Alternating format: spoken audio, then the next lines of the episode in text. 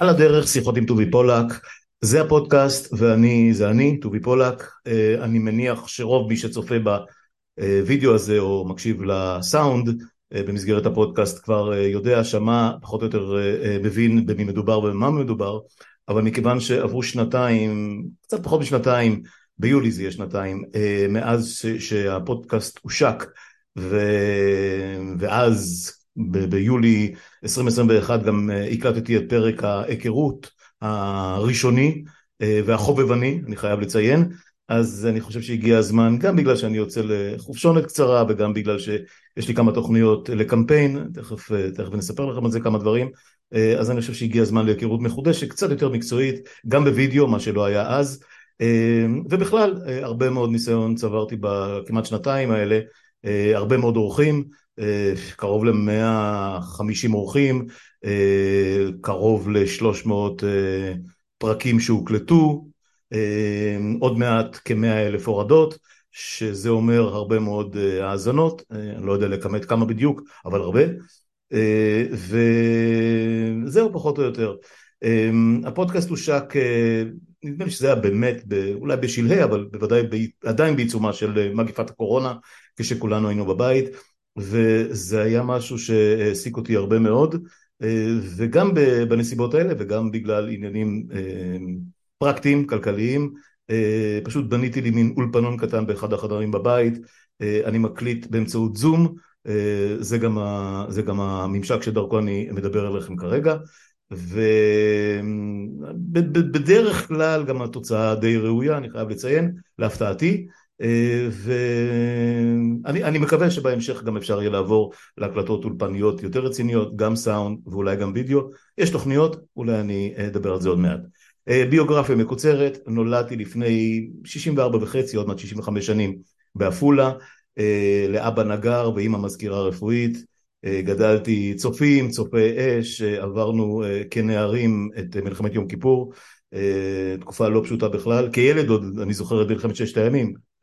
תארו לעצמכם כמה, כמה, כמה רחוק עוד אפשר להגיע עם ספירת המלחמות הזאת, בכל אופן נולדתי כשהמדינה הייתה בת עשר, שנתיים, שנתיים אחרי מלחמת קדש, ועברתי בעצם את כל המסלול, כל המסלול הזה של שנות ה-שישים וה-שבעים, לפני ואחרי ובתוך המלחמות, הגייסתי לקורס טייס לשירות של כמה חודשים, לא הייתי מספיק מוצלח והלכתי משם, הייתי הולך משם בכל מקרה, אבל הודחתי, צריך להגיד, והגעתי מיוזמה חופשית, ביקשתי להגיע לשריון, ושם עשיתי את השירות הסדיר בסיני הרחוקה, אתם זוכרים את הדבר הזה? לא סיני של החופים ושל הכיף, סיני, סיני, אמצע סיני. בכל מקרה, שריונר, מפקד זוטר, וככה עד סוף פרק המילואים, איפשהו בסוף שנות ה-תשעים, תחילת שנות ה-אלפיים, עשיתי את כל הדרך הזאת, לא מסתער עליה, בסופו של דבר, אני חושב שהייתי חייל טוב, מפקד זוטר לא רע, אבל לא היו לי שאיפות מעבר לזה, אתם יודעים, צ'ק בוקס נוסף בביוגרפיה הכל כך ישראלית, שמסתבר שהיא לא משותפת לכל הישראלים, כמו שאנחנו רואים בימים האלה. אחרי השחרור הלכתי ללמוד מדע המדינה באוניברסיטת תל אביב, עבדתי בעבודות ביטחון שונות, במסגרת אחת העבודות האלה, ביטחון אל-על, גם הספקתי להיות כמה חודשים טובים בקהיר, הגעתי לשם חודש אחרי שסעדת נרצח, תארו לעצמכם, ושרדנו את זה, זו הייתה תקופה מרתקת, מעניינת, ובמשך השנתיים האלה, נדמה לי שזה היה שנתיים פחות או יותר, שעשיתי את העבודה הזאת, הספקתי להיות בהרבה מאוד מקומות, בעיקר באירופה, חוויה מאוד, מאוד מעניינת, אני חייב לציין, רבים מחבריי, כמה מחבריי, המשיכו במסלול הזה ונעשו, אתם יודעים, קב"טים, מאבטחים, מאבטחי מטוסים וכן הלאה, למשך הרבה מאוד שנים, חלק ממש עד הפנסיה. אז לא, אני, אני עצרתי שם, וכי אני ידעתי שאני רוצה לכתוב, אני כתבתי תמיד, וכבר ב-שמונים ושלוש שמונים וארבע נכנסתי לעולם העיתונות, בהתחלה דרך עיתון נוער מקבוצת מוניטין שנקרא חמצן, לאחר מכן כמה חודשים לא ממש... איך נגדיר את זה, לא ממש מרתקים, מרתקים אולי, אבל לא ממש מהנים, בעיתון חדשות הצעיר של אז, לצערי זה לא כל כך צלח, בנסיבות אישיות שלא קשורות בי, אבל נניח לעניין הזה כרגע, ומ-שמונים וארבע חמש כזה, אני לא זוכר את התאריך המדויק, נכנסתי למעריב, דרך מדור הספורט, מהר מאוד הפכתי לאורך לילה במדור הספורט, כתבתי, פחות, פחות הייתי ריפורטר ויותר כותב צבע, דברים מהסוג הזה, ובעיקר עורך, עורך בכיר במדור הספורט בלילות. ב-תשעים ושלוש נעשיתי רכז הכתבים של העיתון, למשך ארבע שנים מאוד מאוד קשות, השנים של הפיגועים, השנים של אוסלו, והשיא היה כמובן רצח רבין בנובמבר אלף תשע מאות תשעים וחמש. ב-אלף תשע מאות תשעים ושבע שמונה, משהו בסגנון, התמניתי או, או הוצבתי כנציג מערכת העיתון, סונפתי למחלקת המחשב כראש פרויקט המערכת להחלפת כל המערכות המחשוב ששרתו את העיתון. במסגרת הזאת באמת עשינו כמה נסיעות מאוד מאוד מעניינות ברחבי העולם, בשביל להחליט איזה מערכת תיקח אותנו לשנות האלפיים. מי היה מאמין שבשנות האלפיים פחות או יותר כבר לא יהיה, לא יהיה עיתון, או לפחות לא המעריב שאנחנו הכרנו, אבל זה באמת היה משהו שאי אפשר היה לחזות, למרות שאני חייב להגיד לכם שהיו הרבה מאוד סימנים ואני ראיתי אותם, ואני גם עזבתי בסוף תשעים ותשע אחרי שהייתי העורך הראשי הראשון, היוזם והמקים של מעריב אינטרנט, מה שלימים נעשה אנרג'י, אבל בכל אופן היה אתר האינטרנט הראשון של, של מעריב, כאשר במקביל קולגות שלי בנו בידיעות האחרונות את וויינט, ובארץ שהיו לפני, לפנינו את האתר של העיר, ועוד פרויקטים אינטרנטיים שנהפכו ברבות הימים לאתר האינטרנט של הארץ, ובגלובס הקימו אתר, וכשכבר לא הייתי בעיתון בעצם הושק וויינט, וגם דה מרקר. זאת הייתה התקופה, בשנת אלפיים פחות או יותר. בשלהי שנת אלפיים, משהו כמו פחות משנה אחרי שעזבתי את העיתון, ואחרי התנסות לא ארוכה מדי ולא מרנינה מדי באיזושהי חברה שעוסקת בתכנים בורסאיים,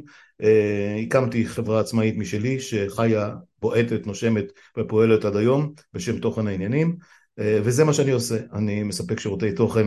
יחד עם כמה עובדים, בעיקר עובדות מאוד מאוד מסורות ומוכשרות, שעובדות איתי כמעט מההתחלה, וזה מה שאנחנו עושים, אנחנו מספקים שירותי תוכן ברמה ארצית, לגופים ארציים, ממשרדי ממשלה דרך ארגוני עובדים, ארגוני פורשים, מי שרוצה יכול להיכנס ולבדוק, זה, זה פחות חשוב כרגע, זה ביזנס, כמו כל דבר אחר. כמו שאמרתי בהתחלה, לאורך כל הדרך אני הרגשתי שאני עדיין עיתונאי, ואני יכול להגיד לכם שדווקא ההתנסות האחרונה, זאת של הפודקאסט, הביאה אותי, הביאה אותי להכרה שאני בעצם עיתונאי לכל דבר. וזה לקח זמן, כי כל הסיפור הזה שנקרא עיתונות עצמאית, הלך והתגבש במהלך התקופה הזאת, ולא היה ברור לאן הוא הולך. ב-אלפיים ואחת עשרה, בספטמבר אלפיים ואחת עשרה, אחרי אירוע שדיברתי עליו הרבה כאן בפודקאסט, שבו ערוץ עשר דאז נאלץ להתנצל ולהתרפס בפני מי שהיה המול של ישראל היום, שלדון אדלסון, הכתבה שבעצם לא הייתה שקרית ולא הייתה בה שום בעיה, אבל הוא פשוט לחץ אותם עד כדי איום בפשיטת רגל, לא פחות,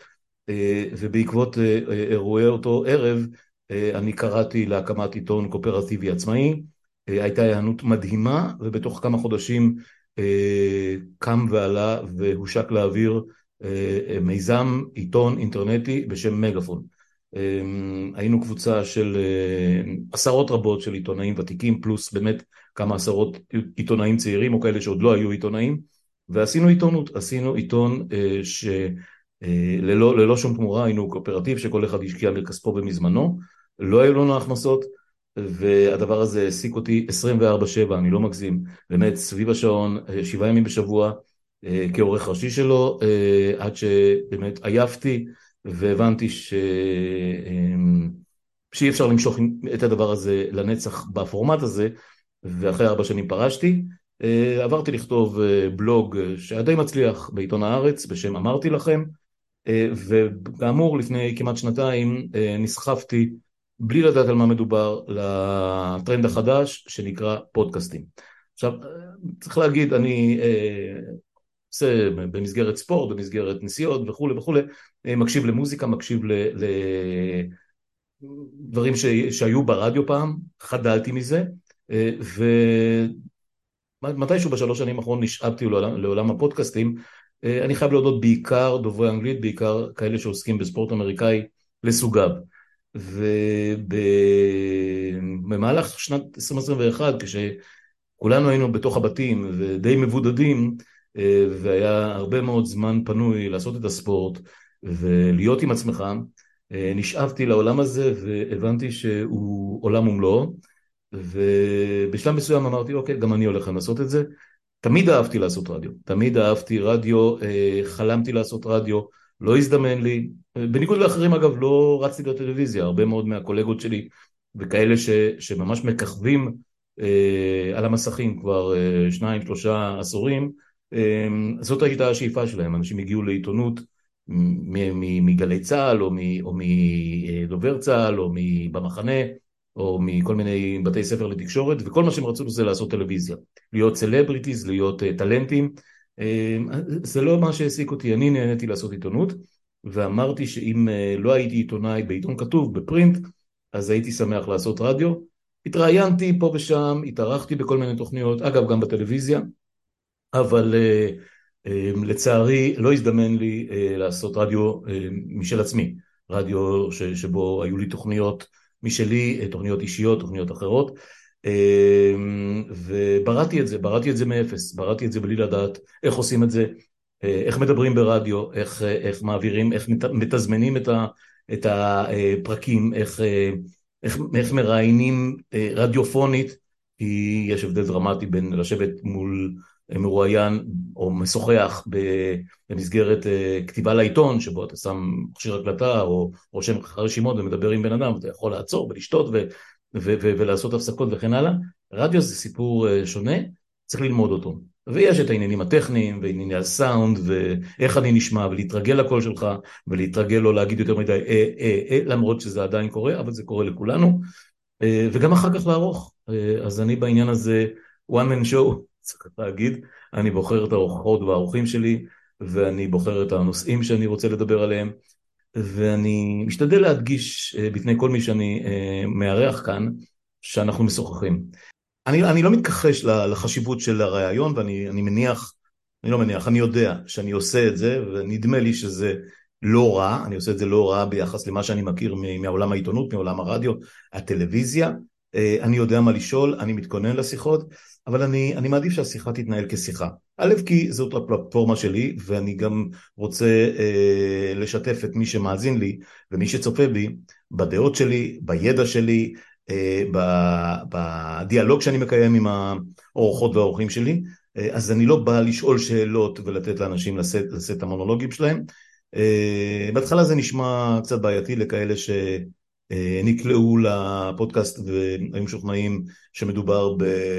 איך נגדיר את זה? בעוד תוכנית רעיונות רדיופונית, אז נכון שזה דומה, אבל זה משהו אחר. ואני מקווה שהצלחתי איכשהו להתארגן ו- ו- ולמסד לפחות ביני לבין עצמי פורמט ש- שעונה על שתי ההגדרות האלה. שיחות סלון, כן, שיחות סלון מוקלטות, שיחות סלון אה, אה, ב- בנימה לא רשמית מדי, עם קצת בדיחות באמצע. עם הבעת דעה, עם, עם עצבים והתרכזויות לפעמים, כמו שאנשים מדברים. אז זהו, ביולי עשרים ואחת עלה, עלה להעביר פרק ההיכרות הראשון, ומאז זה רץ, וזה רץ וטירוף. אני יכול להגיד די בהגינות, ולא לא מתבייש בזה, אבל זה, זה משונה לי להודות בזה, אני פשוט התמכרתי, התמכרתי לפורמט. ויצא שבמשך פחות משנתיים, הקלטתי נכון להיום משהו כמו מאתיים שמונים וחמישה פרקים ספורים, זאת אומרת כאלה שקיבלו קיבלו מספור, ועוד איזה חמישה, שישה או שבעה כאלה שהיו בין לבין, שלא, שלא ממש הוגדרו כפרק מן המניין, אבל, אבל גם הם בתוך החשבון הזה. זאת אומרת, במלות שנתיים לפודקאסט, אני חושב שאני אגיע לסדר גודל של שלוש מאות פרקים, לא הייתי מאמין שזה אפשרי, מאה וחמישים פרקים בשנה שבה יש חמישים ושניים שבועות, תעשו את החשבון לבד, זה די מטורף, וזה זה לבד. אני יושב פה בחדר, מסתכל על עצמי בזום, בלפטופ שלי, יש לי אמנם ציוד סביר, כן, מיקרופון ואוזניות, נדמה לי שהסאונד לא רע בכלל, ועדיין זה תחושה משונה, זה תחושה משונה, וזה גם משהו שאני לא מצליח לקלוט עד הסוף, את, את האפקט שלו. אומרת, אני פה מדבר עם עצמי, וכשאני מסתכל על השרת ועל, ועל, ועל הממשק ביוטיוב, אני פתאום מגלה ש-מאה, מאתיים, שלוש מאות, חמש מאות, לפעמים אלף ולפעמים אלפיים אנשים הורידו את השיחה הזאת ומקשיבים לה, בעיקר בישראל כמובן, אבל רבים מאוד במדינות דוברות אנגלית, בעיקר בארצות הברית, אבל גם בקנדה, בכל רחבי אירופה, אבל תאמינו לי, אני יכול, מי שיבקש, אני יכול לשלוח את המפה של, של, של מאיפה אנשים מקשיבים, ב-ארבעים או חמישים מדינות ברחבי העולם. כמובן שמדובר בדוברי עברית, כי הפודקאסט דובר עברית, ואתם הקהל שלי, צריך להגיד, אני לא מתיימר להתחרות בממשקים בינלאומיים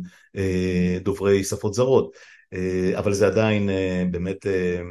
המבלינג אומרים באנגלית, כן? זה מעורר, מעורר מחשבה, זה מעורר גאווה גדולה, אבל זה נותן תחושה של עולם קטן, גלובלי, שבו כולם יכולים להקשיב לכל דבר שמוקלט, שכל דבר שמשודר, בכל רגע נתון. לא היה מובן מאליו כשאני התחלתי את הדרך שלי בעולם העיתונות. אנחנו מדברים על ארבעים ואחת, ארבעים, מעל ארבעים שנה. זה, זה באמת בלתי נתפס. אז זה, זה, זה פחות או יותר מה שקורה. אני מדבר עם אורחות ואורחים בשלל נושאים, דיברתי עם הרבה מאוד עיתונאיות ועיתונאים, חלקם עבדו איתי, חלקם מבוגרים ממני, רובם צעירים ממני. אני דיברתי עם אנשים בענייני חברה, בענייני החברה שלנו, בענייני החברה הישראלית, בחברה בכלל, בני שש עשרה שבע עשרה עד שמונים, נשים, גברים, בלי הבדל דת, גזע, מין, באמת, הכל שיחות בגובה העיניים, בלי שמי מאיתנו יתנסה על האחר, בלי שמי מאיתנו יחשוב שהאחר טוב, טוב ממנו או טוב מאחרים, ואני מדבר על כאלה שהם רופאים וחוקרים ופרופסורים וחוקרים או, או, או אנשי אקדמיה בעלי שם עולמי. באמת לפעמים אני טוב, ממש צריך לצבות את עצמי בשביל, בשביל להבין את הגודל, גודל המעמד הזה. זה, זה לא מובן מאליו, זה לא פשוט. אתם יודעים, בן של נגר מאפולה, שהגיע לעיתונות בלי שום מה שנקרא חטא למד, אתם יודעים מה זה, בחיל האוויר קראו לזה חייב לעבור, בנים של,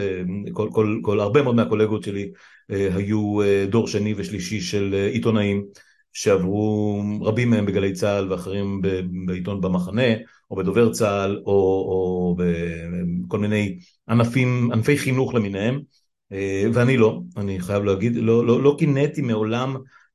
באלה שעשו את המסלול הזה, אבל מאוד, בהחלט הייתי מאוד מאוד גאה על זה שעשיתי אותו בשתי ידיים שלי, בלי שאף אחד קידם אותי, בלי שאף אחד סימן אותי, לא יודע אם אני טוב או רע ביחס לאחרים, אבל מה ש, מה שאני זה מי שאני, ו, ולא יותר, ואני לא צריך להסתכל אחורה ו, ולהיות חייב למישהו שנתן לי משהו שלא הגיע לי. אז זה קצת בקטנה, הפולניות שטבועה בכולנו, אז אני, אני מודה באשמה, אני, אני מאוד גאה בזה. כאמור, הנושאים רבים ומגוונים, בעיקר אני חושב דיברתי על עיתונות מכל הסוגים והמינים, על העיתונות של פעם מול העיתונות של היום, הרבה מאוד בענייני חברה, הרבה מאוד בענייני פוליטיקה.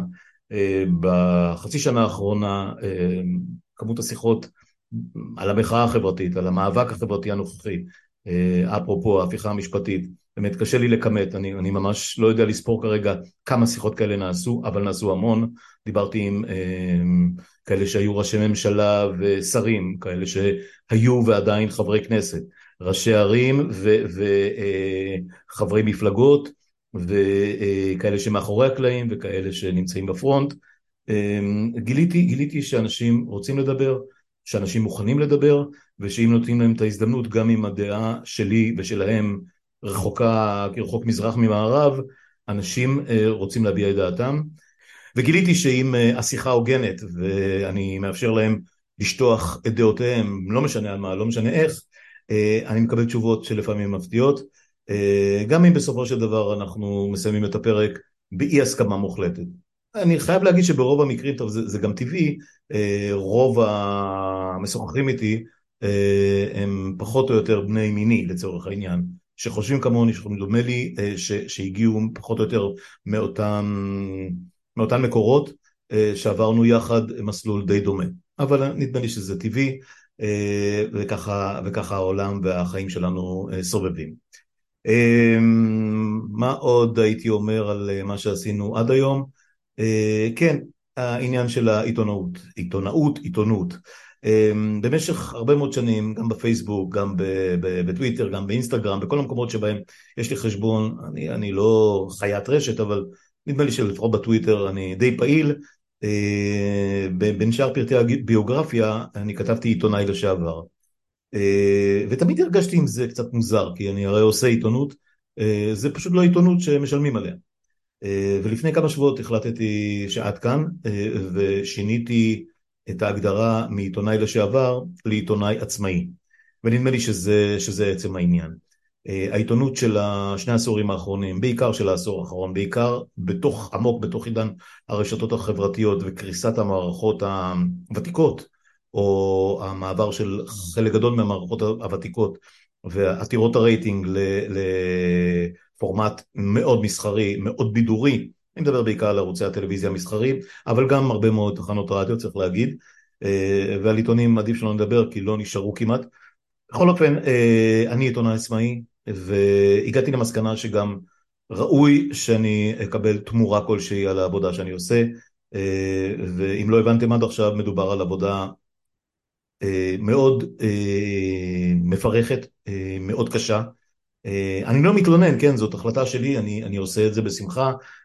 אני משער שאני אמשיך לעשות את זה, אני לא יודע באיזה תדירות, כי בסך הכל אתם יודעים, הבן אדם לא נהיה יותר צעיר ויש עוד דברים לעשות בחיים, אבל אני עושה את זה עם או בלי תמורה, וכרגע בלי תמורה, כבר שנתיים,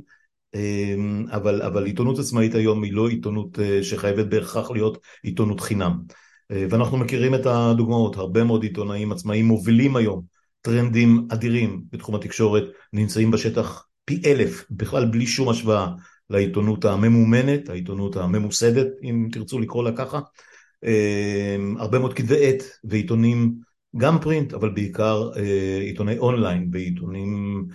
ובגופי תקשורת משודרים, רדיו, פודקאסטים, טלוויזיה, טלוויזיה אינטרנטית, אם זה דרך פייסבוק, אם דרך פייסטיים, אם זה דרך וואטסאפ, מה שלא תרצו, מנהלים אותם אנשים שמקבלים שכר כלשהו, וממש נולדו רשתות, רשתות של ממש, שבהן נעשו מסחרים, ואנשים תומכים בהם, לפעמים גופים תומכים בהם, אני לא אציין כאן שמות, אבל יש בודדים, זאת אומרת עיתונאים, עיתונאיות, יחידות ויחידים שעוסקים בתחום ומקבלים תמורה נאה, מקבלים מהציבור תמורה נאה על העבודה שלהם, ויש כתבי עת שגם אם בתחילת הדרך היו גופים או חברות כלכליות או חברות עצמאיות שתמכו בהם בכסף אמיתי, באיזשהו שלב הם הפסיקו לתמוך בהם, והם פשוט פונים לציבור ומבקשים וגם מקבלים תמורה, תמורה על העבודה הזאת, תרומה על העבודה העיתונאית. אז זה יהיה השלב הבא שבו אני אפנה לכם. כאמור, אני יוצא לחופשה קצרה, אבל אני אחזור בעוד כעשרה ימים, עם סוג של קמפיין שבו אני אנסה לפנות אליכם באופן מסודר, עם, עם פלטפורמה נוחה ובטוחה לתמיכה. אני לא אוהב להגיד תרומה, כי אני לא מרגיש שאני זקוק לתרומה. כמו שאמרתי, הכלכלית אני יכול לשרוד את זה. אני פשוט חושב שמי שעושה עבודה מהסוג הזה, ויש, ויש, יש לה ערך, ואנשים צורכים אותה, ואנשים נהנים ממנה, ואולי היא גם מעשירה אותם במידה מסוימת, ראויים לתמורה כלשהי, לפחות לכיסוי הוצאות. אתם יודעים, יש פה גם הוצאות, הוצאות טכנולוגיה, גם, גם שרתים, גם יחסון, גם, ובעיקר הרבה מאוד זמן, הרבה מאוד זמן עבודה. על כל פרק צריך להתכונן אליו, צריך לעשות תחקיר, צריך לקבוע את ההקלטה, וההקלטה לא תמיד עובדת חלק, וצריך לפעמים לשחזר דברים ולהקליט מחדש, ולאחר מכן העריכה, ולאחר מכן ההעלאה והשיווק והקידום. זה, זה לא על הדרך, למרות שכך, שכך אני קורא לפודקאסט, זה לא על הדרך, זאת עבודה. זה, אז אני, אני בהחלט מתכוון לעבור לשלב הבא. את השלב הראשון כבר השקתי למי שעוקב ברשתות, יש, יש ייצוג חדש לקובייה, לפנים של הפודקאסט. עד עכשיו קיבלתי על זה תגובות לא רעות בכלל, אבל זה רק באמת בקטנה. הסיפור הגדול הוא התוכן, ונדמה לי שהתוכן, ככל שעובר הזמן, הוא הולך ותופס, תופס לו אחיזה, ותופס תאוצה. אני רואה את זה במספרים, אני רואה את זה בתגובות, אני רואה את זה בהתייחסות. זה ממלא אותי גאווה גדולה, וגם תחושה עמוקה מאוד של אחריות. זהו, את הפודקאסט אפשר למצוא בכל הנגנים המובילים, כמובן בספוטיפיי ובאפל פודקאסט ובגוגל ודרך מייקרוסופט, בכל דרך שלא תרצו. בנוסף יש לנו, לי, לנו, אני, אני מדבר ברבים, כי נדמה לי שאני עושה את זה בשותפות עם באמת מאות אנשים שונים, שהם האורחים שלי, וכמובן תורמים מזמנם וממרצם ומהידע שלהם, ללא תמורה, כמוני. יש לנו גם ערוץ יוטיוב שעובד, יוצא מהכלל, ובמקרים שזה פשוט מדהים אותי כל פעם מחדש, יש, יש פרקים ויש אורחות ואורחים שצוברים הרבה יותר צפיות, הרבה יותר צפיות מאשר האזנות דרך ממשקי הסאונד למיניהם. שזה משהו שאני פשוט לא מכיר אותו מספיק טוב, אבל מסתבר שליוטיוב יש משיכה, ואנשים רוצים לראות, רוצים לראות את האנשים שאתם מדברים עליהם לפעמים, וגיליתי שאפילו יש מקומות שבהם מארגנים צפייה משותפת, דרך איזשהו מסך גדול, בשיחות שאני מנהל פה עם אנשים, עם, עם, עם, עם חלק מהאנשים המאוד מאוד מכובדים, שאני, שאני משוחח איתם בפודקאסט הזה, ועושים את זה דרך יוטיוב. בעתיד גם יש תוכנית לאיזשהו, לאיזשהו פרויקט שכבר פנו אליי לגביו, של שיחות וידאו מוקלטות באולפן, עם מצלמות, עם, עם בימוי, עם איפור, וסדרות של שיחות, שזה יהיה משהו מסחרי, משהו שהוא יהיה בתשלום למנויים, ובתשלום פר צפייה, אבל זה באמת מוקדם, וזה בשלבים באמת של גישוש ראשוני. אני מניח שזה יהיה מתישהו לתוך, עמוק יותר לתוך הקיץ. יש גם אתר ייעודי לפודקאסט, שבו כל הפרקים עולים בחלוקה, במיון לנושאים השונים. זהו, אני אפנה אליכם בצורה מסודרת בנוגע ל... שותפות, אני צריך להגיד, זה, זה, אני מרגיש שבי שיתמוך בפרויקט הזה, יהיה שותף שלי במידה רבה, ואני גם אשמח לשמוע אה, הצעות, ולקבל רעיונות לגבי נושאים, ומשוחחים, ומרועיינים, וכל כל דבר שיעלה על דעתכם. אה, יש אימייל אה, יהודי לפודקאסט הזה, פולק.טובי בג'ימל, פי או אל אל איי סי קיי נקודה טי יו וי איי, בג'ימל. אני מאוד מאוד מאוד שמח לקבל את התגובות שלכם, מחמאות, הצעות, הערות, הצעות לסדר, וגם המלצות טכניות, איך לעשות דברים יותר טוב. והרבה מאוד רעיונות, באמת אני מקבל המון רעיונות, חלק גדול מהפרקים שכבר הוקלטו, הגיעו בעקבות המלצות של, של מאזינים, של, של עוקבים. תמצאו אותי כמובן בטוויטר ובפייסבוק, בעיקר בטוויטר אני חייב להגיד, אבל אני משתדל להשתמש בכל, ה... בכל הפלטפורמות של הקידום ושל השיתוף שאני מסוגל להשתלט עליהם, כמובן טוויטר ופייסבוק ואינסטגרם, מדי פעם סטורי, סליחה שאני לא בקיא יותר מדי, וטיק טוק אני לא אגיע בגלגול הזה אני מניח, אבל זהו, כשאני אעלה את הפרק הזה אני גם ישים קישור זמני, זה עדיין לא הקמפיין, אבל קישור לממשק פייפל, וכל, ואפשר שם לתמוך בסכום חד פעמי, וגם בהוראת קבע. מבחינתי כל סכום שתעלו על דעתכם לתרום חד פעמי, או עדיף כמובן, בסכום חודשי קבוע, יתקבל בברכה רבה, ואני גם אשמח להתייחס אליכם ממי שתומך ומי שהחליט שכרגע לא מתאים לו, פשוט תפנו אליי, תפנו אליי במייל, תפנו אליי בתיבת המסרים של, של הטוויטר או של הפייסבוק. אני מאוד אשמח, אני תמיד עונה, אני תמיד מגיב, אין שום פנייה שהיא קטנה מדי עבורי, אני חייב לציין את זה, מי, ש, מי שמכיר יודע. אז זהו, כשאני אעלה את השיחה הזאת לאוויר, אני אצרף את הקישור לפייפל, ואם אחר, מי שרוצה